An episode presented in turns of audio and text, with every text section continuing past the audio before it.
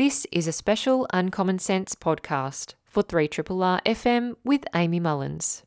The interview you're about to hear is with historian Professor Michelle Arrow.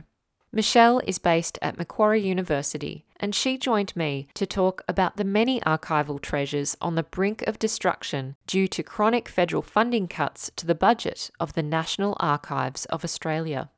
It's great to be joined by someone who I've had on the program a few times now. Her name is Professor Michelle Arrow. Michelle is a historian based at Macquarie University, and she wrote a fantastic book, an award winning book called The 70s, which I originally spoke to her about a couple of years ago. And absolutely, I recommend that book. It certainly is such an engaging read and really brings up a lot about the 70s that even people I know who lived through the 70s didn't remember or weren't quite aware of. So um, it's really wonderful to chat with Michelle about something that is so critical to history, Australia's history, and beyond, because of course our National Archives do hold documents that are relevant for other researchers as well. Michelle has written a couple of pieces, one for the conversation called Our History Up in Flames Why the Crisis at the National Archives Must Be Urgently Addressed. And she also wrote an op ed for the Sydney Morning Herald about the same topic, which is essentially that Australia's national archival treasures are on the brink of destruction. So I welcome Michelle now. Thank you so much for joining us again, Michelle. It's my pleasure, Amy. Thank you for having me. It's uh, really always a pleasure to talk history with you because I get to nerd out about it um, with you, which I know we've done before. And we certainly did in our first chat about the 70s. And one of those elements of the nerd out, which was great, was to hear about your experiences delving into archives because that is and did form a great portion of your book and the research for your book, particularly uh, a Royal Commission on Human Relationships, which really brought up some fascinating experiences of Australians in quite an interesting time period. So I wanted to ask first up to set the scene, um, given you're a practicing historian and an academic historian, what do you do and how do you utilise archives and, in particular, Australia's National Archives? Look, I've used the National Archives for my work really for quite a long time. One of the first things I ever read in the National Archives, I worked on my first book was a history of women playwrights in mid 20th century Australia.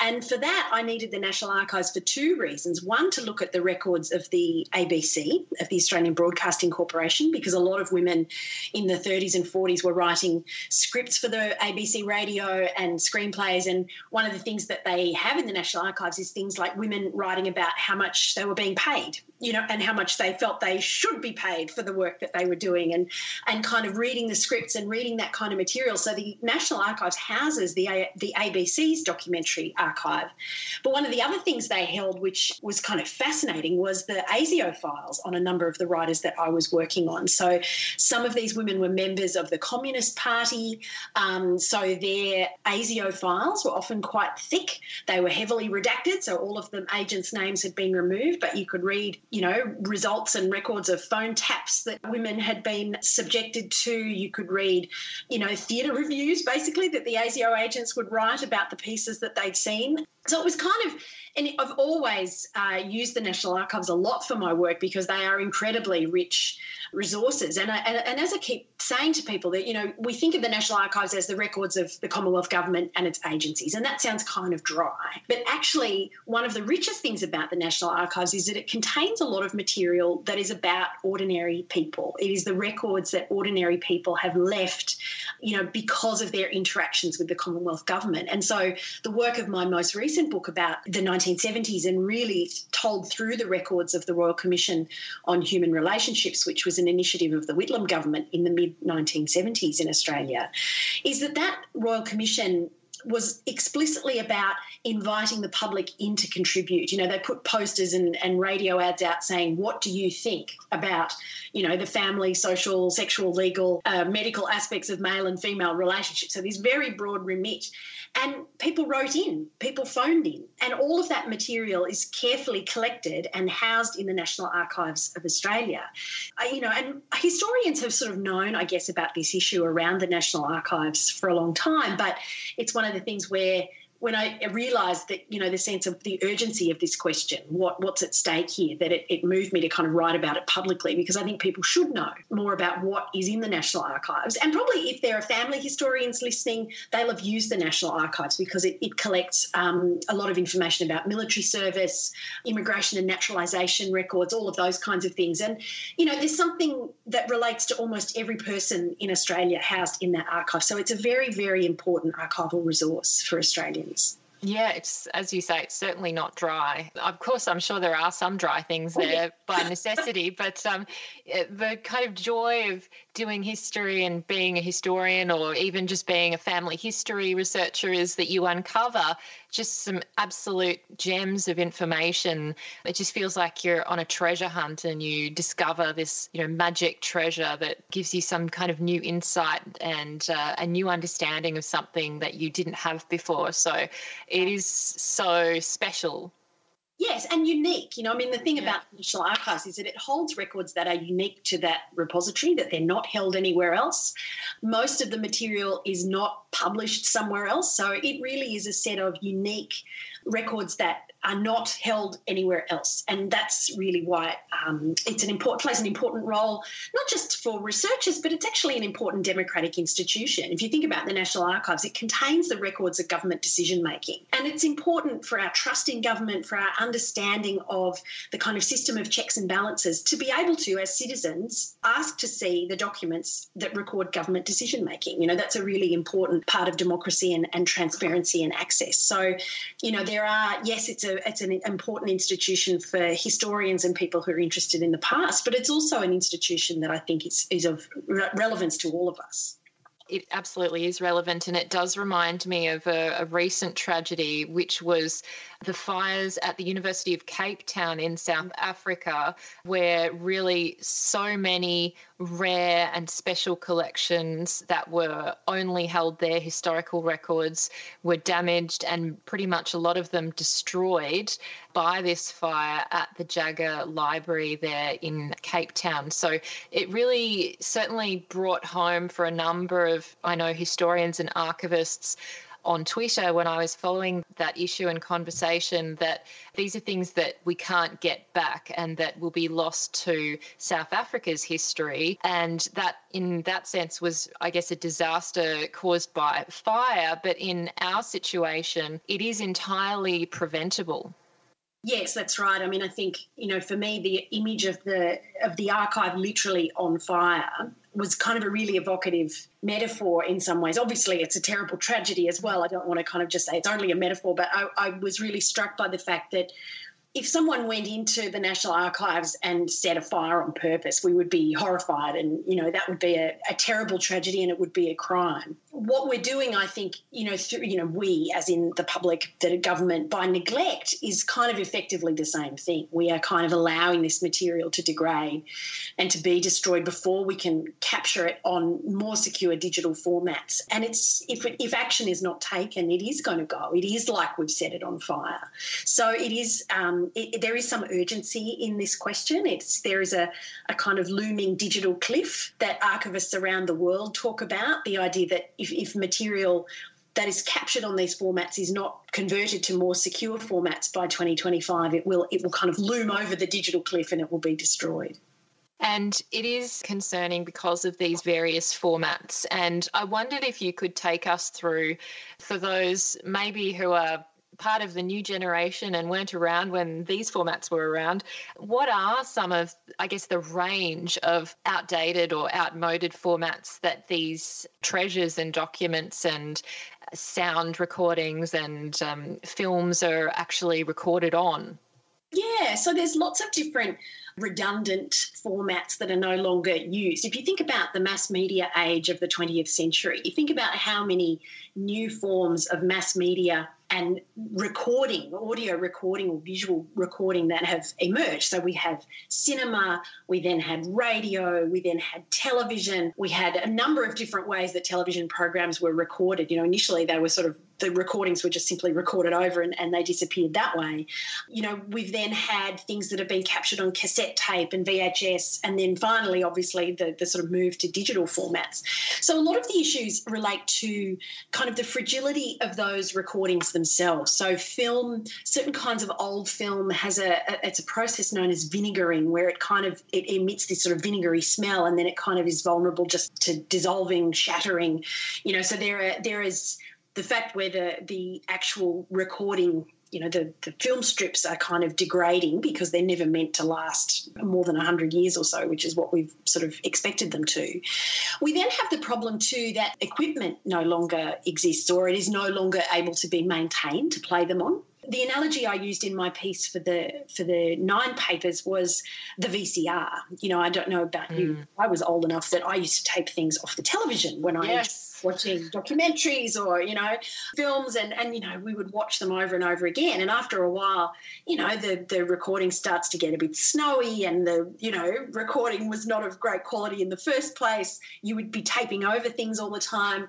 And then we all got DVD players eventually and those boxes of VCR cassettes that you had you couldn't couldn't really play them anymore they were basically just you know um, junk because mm. nobody had a VCR to play them so that's also part of the problem here is that things are kind of captured on what were secure formats at the time, like cassette tapes and, and VHS. But I don't know if you've ever tried to play an old cassette tape when it's kind of in a situation where it's it's not kind of aged so well. You know, they get caught, they, you know, the thing gets wound up.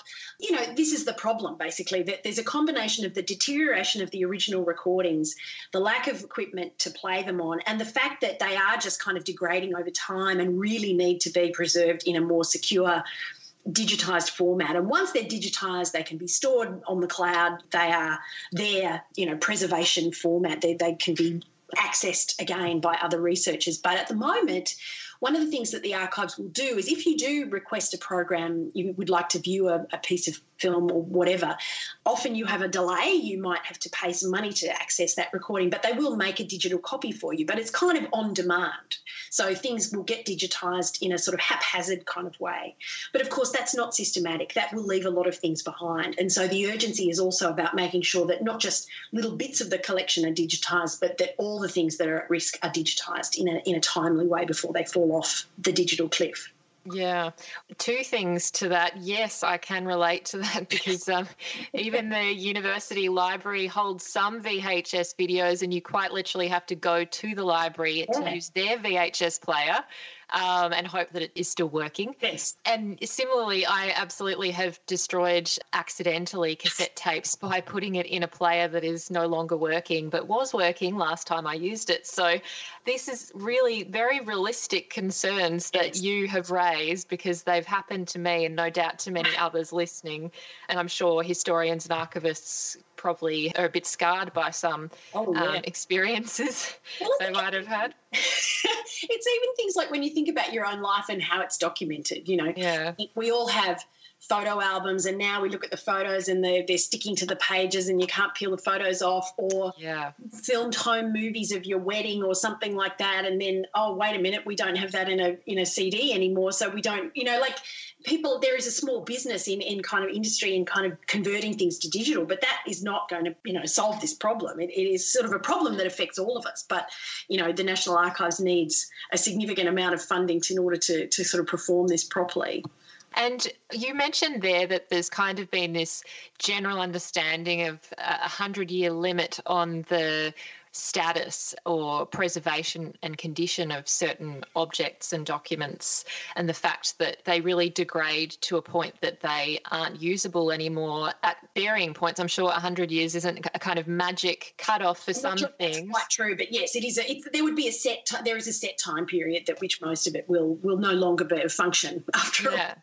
And you did mention that date, that year is coming up pretty quickly. Like we've got here till 2025 to digitize a lot of records of a varying kind in terms of the formats that you've mentioned that they feature on. And this is something, I guess, which is a challenge, not just because of the scale in terms of the number of documents and audio recordings and video recordings, etc., but also the fact that funding has been cut significantly to our national institutions, the National Archives of Australia, for example, but also the National Library of Australia, the National Gallery of Australia, the National Film and Sound Archives of Australia. So, this is something that I know a number of institutions have felt ongoing pressure and have had to essentially cut staff over recent years in order to try and survive and to still try and carry out its mission. But it seems that its mission is becoming undermined by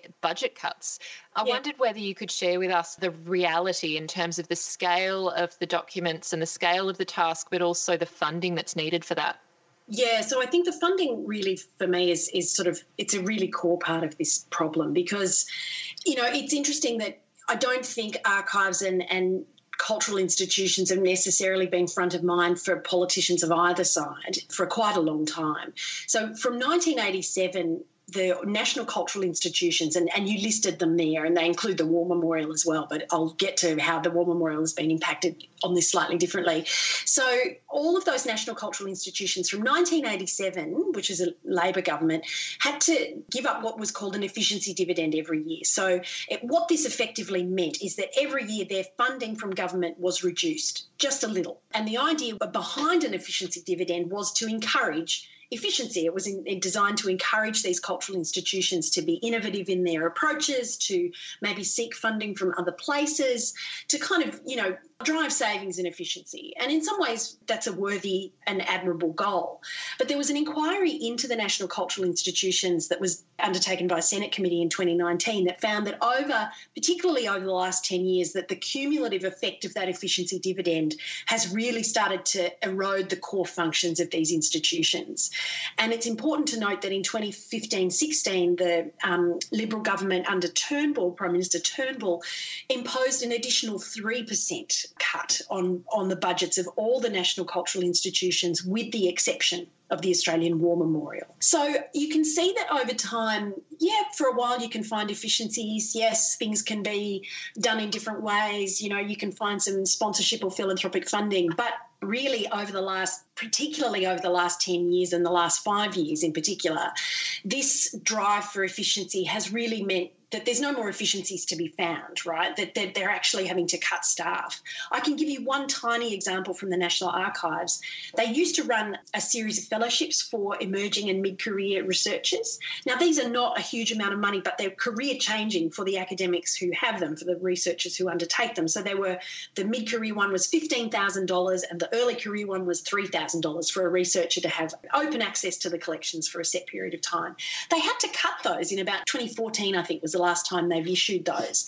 So you can just see that in that one example, something that is a good for the archives. It gets researchers into the collection, it enables them to speak about their research in the public. I had one of those fellowships a few years before they got rid of them, but they no longer can do that stuff. But more seriously, it has really impacted on the staffing at these institutions. I think the National Archives has less staff now than they did in 2014, like significantly fewer staff.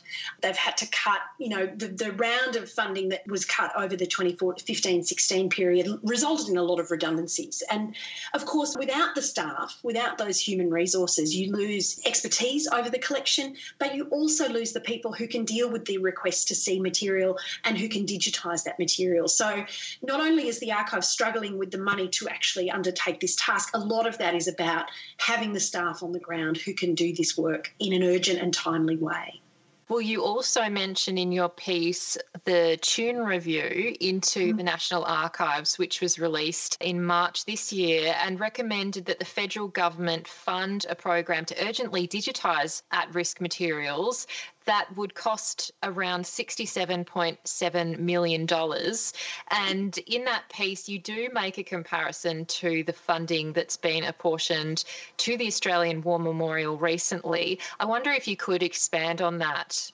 Yeah, so the, the Tune review was designed to uh, investigate the kind of efficiency and the function of the National Archives because there have been questions raised about the, the way the archives has, uh, you know, the way it delivers its mission. You know, re- researchers are reporting very long delays in accessing material, and we can talk perhaps a bit more about some of those other issues with the archives shortly. But yeah. one of the things that the Tune review did recommend was that the government urgently give an upgrade of funding uh, of, a, as you said, 67. $1.7 million in order to save the most at risk material, and that would include almost all of the you know at risk audiovisual material. So when you think about the fact that the government, the only increased money to the national cultural institutions that's been provided in the last few years is $500 million to the Australian War Memorial to demolish Anzac Hall and build a new extension to the War Memorial. The $67 million is, is a fraction of what that would cost, you know, and, and my my suggestion would be that the War Memorial could still have a very nice extension if it wants one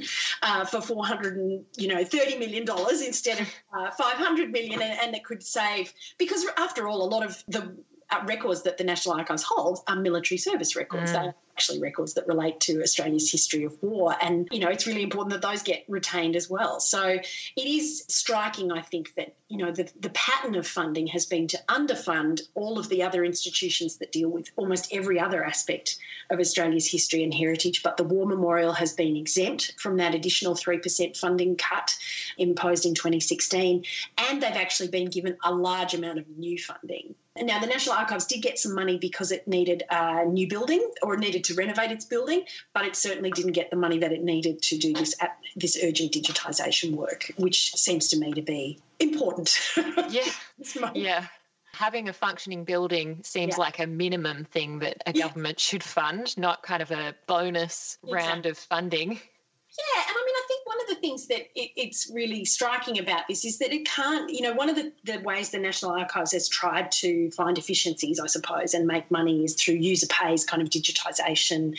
So, for example, if you apply to the National Archives to look at a file of records, a file of documents, and you can't make it to an archives branch because they're all, you know, they're housed in every state, you can ask to have it digitized, make a copy. And that, that's kind of basically user pays digitization because you pay to have the digital copy made, and then that copy becomes available on the archives, on the website, so anyone else can access it. But they've increased the fees for that digitisation by, I think, three or four times. So it's now really expensive for individual researchers to obtain a copy of a file. I, I asked for one to be made last year, and it was one folder of documents, and it cost me about $250. So, you know, it's just not feasible for most people to spend that much money. So, again, this drive to kind of try and recover money from users is really not going to save the archives. It needs government money, it needs an injection of money, of taxpayers' funding from the federal government.